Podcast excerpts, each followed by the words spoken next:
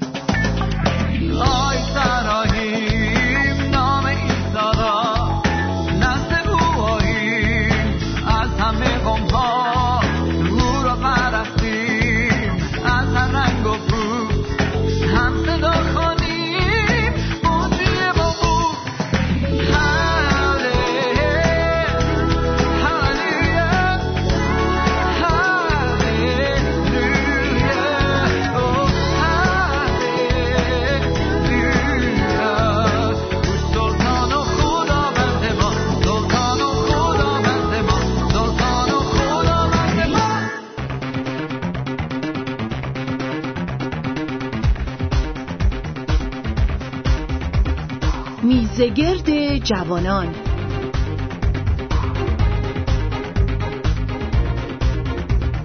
سلام بر شنوندگان عزیز. امیدوارم حال شما خوب باشه. در هر جایی که هستین در پناه خداوند باشین. عزیزان خدایی داریم که ما رو آفریده و هدف از آفرینش ما پرستش بوده. در واقع این یعنی هدف اینه که ما خداوند رو بپرستیم. حالا ما وقتی خداوند رو میپرستیم چه اتفاق میفته؟ اصلا پرستش چی هست و چرا میپرستیم؟ کیو میپرستیم؟ آیا روش خاصی برای پرستش هست؟ یا هر کس هر جور که دلش می‌خواد می‌تونه خداوند رو بپرسته؟ با دو جوان عزیز در این استودیو هستیم و می‌خوایم در مورد این صحبت بکنیم و این مطلب پرستش رو یه خود باز بکنیم. بچه تعریف پرستش چیه؟ پرستش معنا و تعریفش خیلی می‌تونه وسیع باشه چون توی کتاب مقدس وقتی نگاه می‌کنیم پرستش رو به معنای کلیشه‌ای زیاد ازش اسم نمی‌بره که اولین چیزی که به ذهنمون میاد سرود خوندن و ستایش کردن توی کلیساست ولی می‌تونه معنای خیلی وسیعتری داشته باشه مثل زندگی مقدسانه و مطیعانه نسبت به کلام خدا. و من فکر می‌کنم یه جور دیگر میشه نگاه کرد که پرستش یک جور وظیفه است. یعنی یک جور عکس عمل نسبت به نیکویی هایی که خدا نسبت به ما داشته. ما اگر از نظر انسانی هم بخوایم نگاه کنیم خب در مقابل کسی که به ما یک خوبی کرده ما یک عکس عملی نشون میدیم که این پرستش می‌تونه وظیفه ما باشه یا اون عکس عملی باشه نسبت به نیکویی های خدا به ما. این می‌تونه یک وظیفه باشه. خیلی زیبا گفتیم ولی وقتی میگیم وظیفه انگار خیلی خوشایند خیلی خوشایند نیست.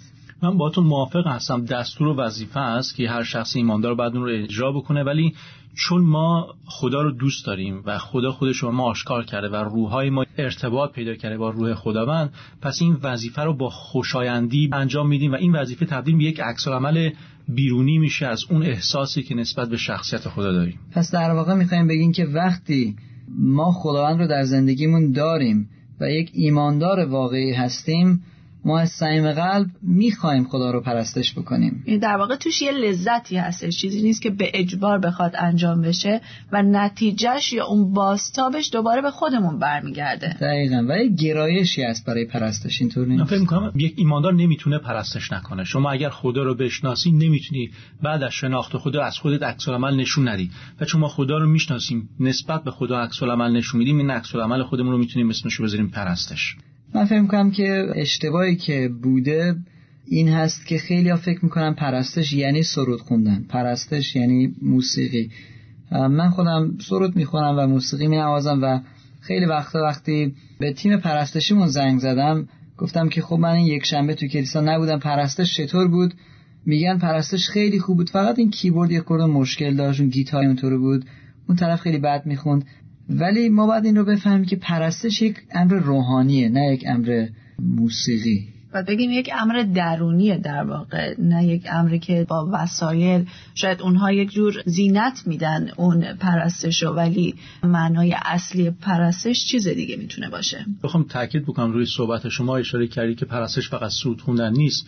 توی کتاب پیدایش ابراهیم وقتی که می‌خواست اسحاق رو قربانی بکنه میگه میرم پرستش بکنم. پس پرستش فقط حالا بخوایم شما در مورد ساز صحبت کردید می‌تونیم خیلی عمیق‌تر بریم میگیم مثلا پرستش سرودن و سراییدن و نواختن برای خدا می‌تونه نباشه. ابراهیم ذبح کردن پسرش رو برای خدا مطابق خواست خدا رو پرستش می‌دید. دقیقا. اتفاقا این برای من جالبه که اولین جایی که کلمه پرستش ذکر شده همون جایی که در واقع شما اشاره کردین ابراهیم به خادمینش میگه ما داریم میریم اونجا پرستش بکنیم و برگردیم. خب صحبت کردیم از سازها. و اینکه با سازها و با سرود خوندن هم ما می‌تونیم خدا رو پرستش بکنیم و یک نوع پرستش هست نه تنها روش پرستش. ولی من یه سوالی از شما دارم. امروز ما ببینیم که خیلی از افراد با خیلی از سبکای عجیب غریب خدا رو پرستش می‌کنن و یک نفر یک گروه هوی متال درست می‌کنه اون یکی جیغ می‌زنه داد می‌زنه یه کار عجیب غریب. و خدا رو پرستش می‌کنن آیا چارچوبی در کلام هست برای پرستش یا هر کس هر جوری دلش می‌خواد می‌تونه خدا رو بپرسته؟ من فکر می‌کنم که انتخاب نوع ساز و سبک پرستش ارتباط خیلی مستقیم با فرهنگ اون اشخاصی داره که خدا رو میپرستن. پس یعنی بستگی به فرهنگ ما داره. چیزی که جامعه ما میپذیره یعنی در کلام خدا به چیزی اشاره نشده. کلام خدا به نظر من اشاره کرده. می‌بینیم که اود و بربط و اینها هستش. ولی من فکر می‌کنم اگر برای یک آمریکایی یک سنتور بدید دستش و بگید خدا رو بپرست مطمئنا سنتور اون ارزش و احترام خاص رو برای یک آمریکایی نداره. بهش اگر یه جاز بدید به یک گیتار بیس بدید خیلی راحتتر خیلی قشنگتر می‌تونه یک موسیقی شایسته خداوند و شخصیت خدا رو بسازه و به خدا ارائه بده. و حالا برای یک یهودی هم فکر می‌کنم دقیقا به همین صورت بود. چیزی که الان می‌خوام مطرح بکنم سوال خودم جوابی براش ندارم البته ولی برای من جا نمیفته چند وقت پیش رفته بودم در واقع یک کنفرانس مسیحی بود. و این شبان کلیسا خیلی مرد روحانی هست. و من خیلی از موعظاتش برکت می‌گیرم و ایشون خیلی شناخته شده است. ولی در این کنفرانس یک گروهی بودن که اونجا می نواختن و اینا هر کدوم از این پسراشون شیش هفت از این گوشوارا داشتن و نمی‌دونم روی زبونشون از اون گوشوارا بود و خیلی اصلا قیافشون عجیب غریب بود در وهله اول. وقتی شروع کردن به نواختن انقدر جیغ میکشیدن که من هیچ نمیفهمیدم از کلمات و طرز خوندنشون انگار روحانی نبود. حالا من از خودم می‌پرسم و از شما و از خیلی از عزیزانی که دارم میشنون آیا یک سبک روحانی هست یا من اینطور احساس کردم چون شاید من ایرانی هستم؟ شاید شاید یک جوان آمریکایی که مثلا خودش هشتا گوشواره داره میره اونجا خیلی هم می‌تونه راحت خدا رو پرستش بکنه. من فکر کنم اگر به جای سبک بگیم یک جور احترام باید باشه. چون ما باید بدونیم که کیو داریم می‌پرسیم. ما همچنان توی صحبت کردنمون با دوستامون خیلی فرق می‌کنه. حتی با پدر مادر یا رئیسمون وقتی داریم صحبت می‌کنیم. همینطور وقتی ما خدا رو میپرستیم باید یه ذره فرق بکنه با کنسرت های دنیوی پس یک نظم یک چارچوب در تقدس خدا باید باشه. اونجور که شایسته است خداوند باید مورد پرستش قرار بگیره. من یه چیز دیگه هم می‌خوام اشاره کنم و تایید بکنم حرف خواهر رو. هر سبک موسیقی یک ارزش خاصی داره. حتی موسیقی های هوی متال با اینکه خود نفس موسیقی مشکل نداره ولی ارتباط پیدا کرده با یک ارزش منفی. حالا این ارزش منفی رو وارد پرستش خدایی که قدوس هستش و شایسته احترام است بکنیم ناخداگاه یا غیر مستقیم داریم خدا رو بهش بی احترامی می‌کنیم. این همون خدایی هستش که توی عهد عتیق میپرستیدیمش و اگر کسی با اشتباه اون رو میپرستید مثلا ناداب و ابیهو وقتی که حضور خدا رفتن یا مثل قائن ناداب و ابیهو کشته شدن و قائن پرستش مورد قبول خدا قرار نگرفت. ما هم با اینکه آزاد هستیم در پرستش ولی فکر می‌کنم یک اصول نانوشته توی کتاب مقدس هست که باید رعایت بکنیم.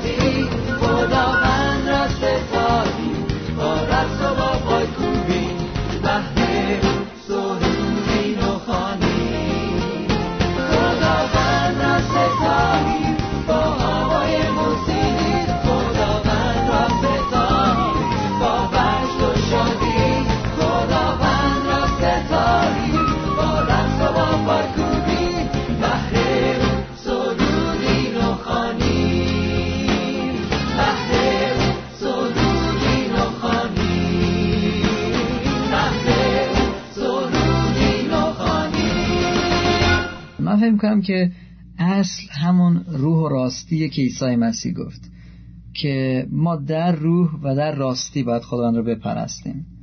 در مورد اون چی فکر کنید؟ منظور عیسی مسیح چی بود از روح و راستی؟ وقتی که عیسی مسیح زن سامری رو ملاقات می‌کنه متن صحبت یا گفتگوشون در مورد پرستش بود و این زن سامری به مسیح میگه که ما خدا رو بالای کور جریزی میپرستیم.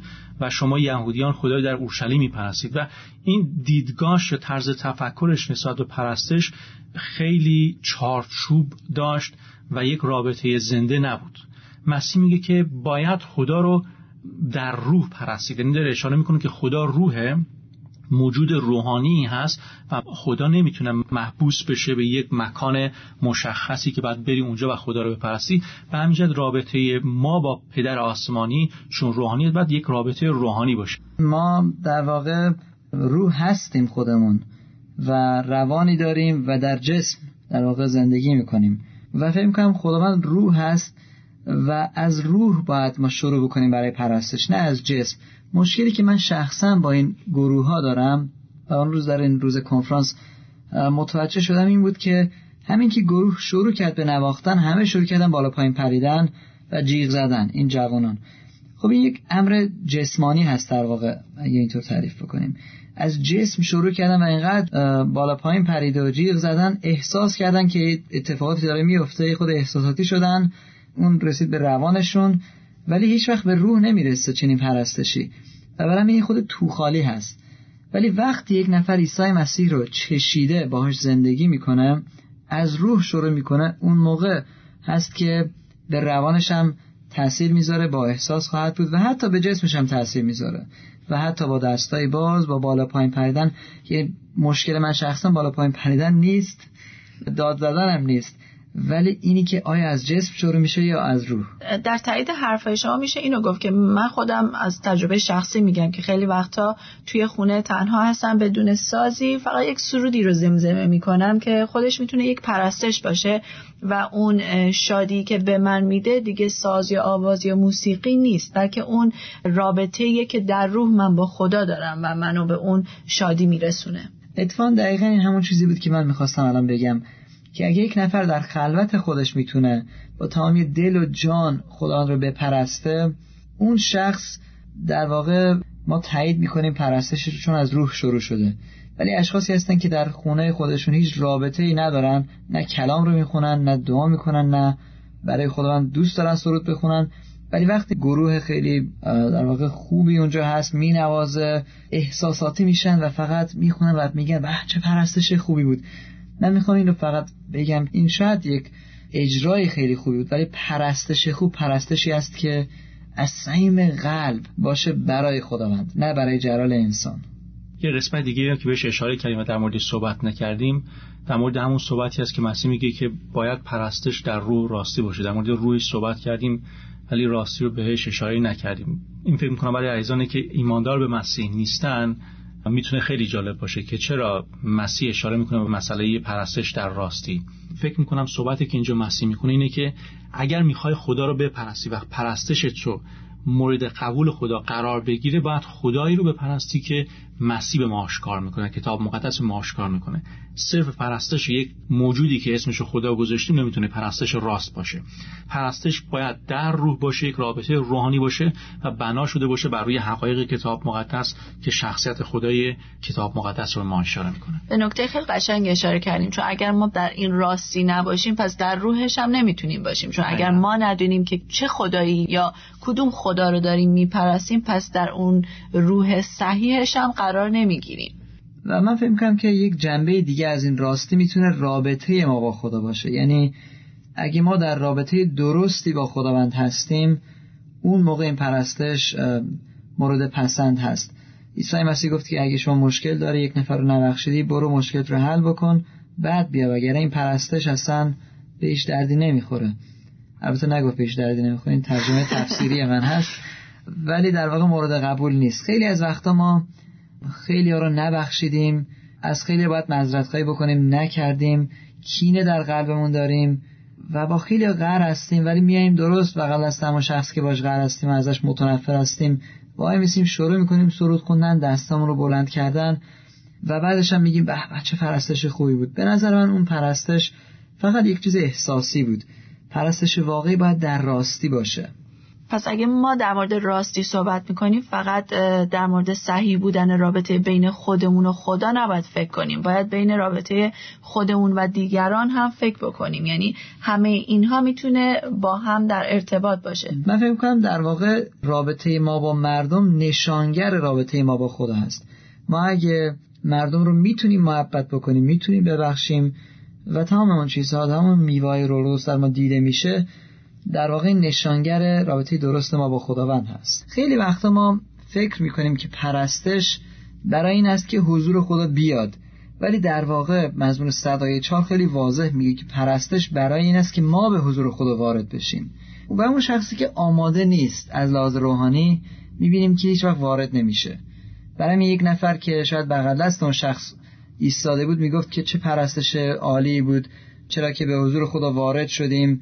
و با او ملاقات کردیم. ولی این شخص بغل دستی هیچ اتفاقی درش نیفتاد چون که از لحاظ روحانی آماده نبود. آیا احساسات ما اینجا اون معیاری هستن که ما می‌تونیم حضور خدا رو احساس بکنیم؟ چون من فکر می‌کنم بعضی وقتا این صحبت که میشه معیار ما احساسات اگر ما یه مقدار خوشحال میشیم توی اون پرستش یا وجد می‌کنیم یا موسیقی موسیقی خوبی هست که ما رو تحریک کرده ما اون پرستش رو جزء پرستش خوب می‌گذاریم. یا اگر مثلا یک پرستشی باشه که زیاد از لحاظ تکنیکی جالب نباشه یا خوانندهش یا پرستندش صدای خوبی نداشته باشه ما میگیم که پرستش زیاد جالبی نبود. خب اینجا ما باز هم برمیگرده به همون معیارهایی که قبلا در موردش صحبت کردیم. درسته به هر حال پرستش برمیگرده نسبت به احساسات ما ولی نه کاملا احساسات ما چون روح خداوند ما رو به وجد میاره ولی باید واقعا روح خداوند ما رو به وجد بیاره نه اون ساز نه اون موسیقی. چون ما بعد از پرستش هم باید تاثیر اون رو ببینیم. اگر پرستشی که فقط ساز و موسیقی ما رو به وجد آورده باشه خب نتیجه ای نخواهد داشت. همون لحظه تموم میشه. ولی اگر روح خداوند در اون پرستش ما رو به وجد آورده باشه حتما یک نتیجه ای در پس اون هستش. دقیقا. من یادم میاد یه روز من از لحاظ روحانی خیلی آماده بودم و با دعا و آمادگی رفتم در این جلسه که بتونم یک در واقع پرستش دست جمعی داشته باشم. ولی وقتی نوازندگان شروع کردن نواختن آکوردهای اشتباه می‌زدن و در واقع حواسم رو پرت می‌کرد. چون من خودم هم مینوازم و می‌دونستم که این آکوردهای اشتباهه. و خواننده ها شروع کردن خوندن و خیلی خارج از نوت میخوندن و این گوش منو اذیت می‌کرد. و گرچه از لحاظ روحانی آماده بودم ولی به خاطر جنبه موسیقیش من نتونستم پرستش بکنم.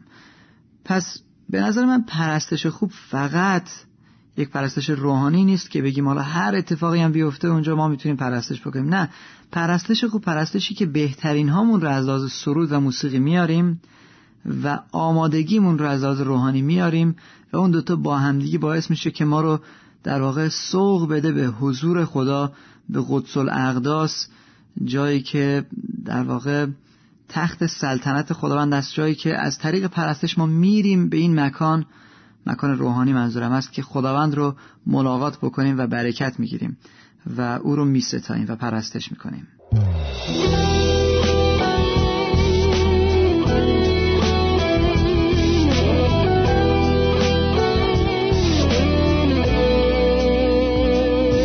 به سهم قدست وارد شوم از طریق خون عیسی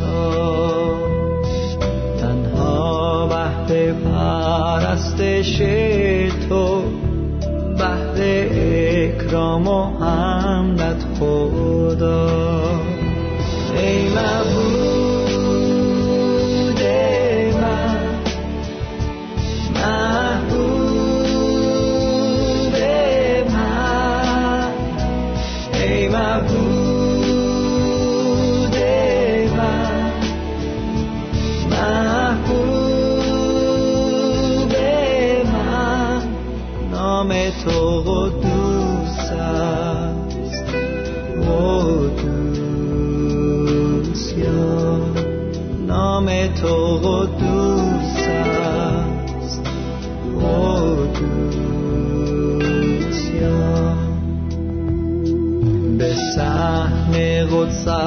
وارد شوم از طریق خون ایسا. تنها بهر پرستش تو بهر اکرام و حمدت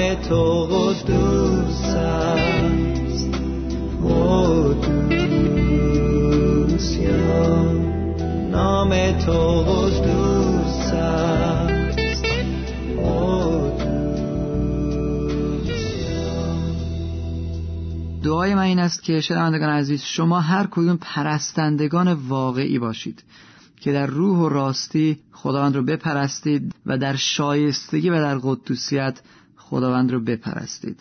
شما رو به خداوند بزرگ میسپارم. تا برنامه بعد خداحافظ.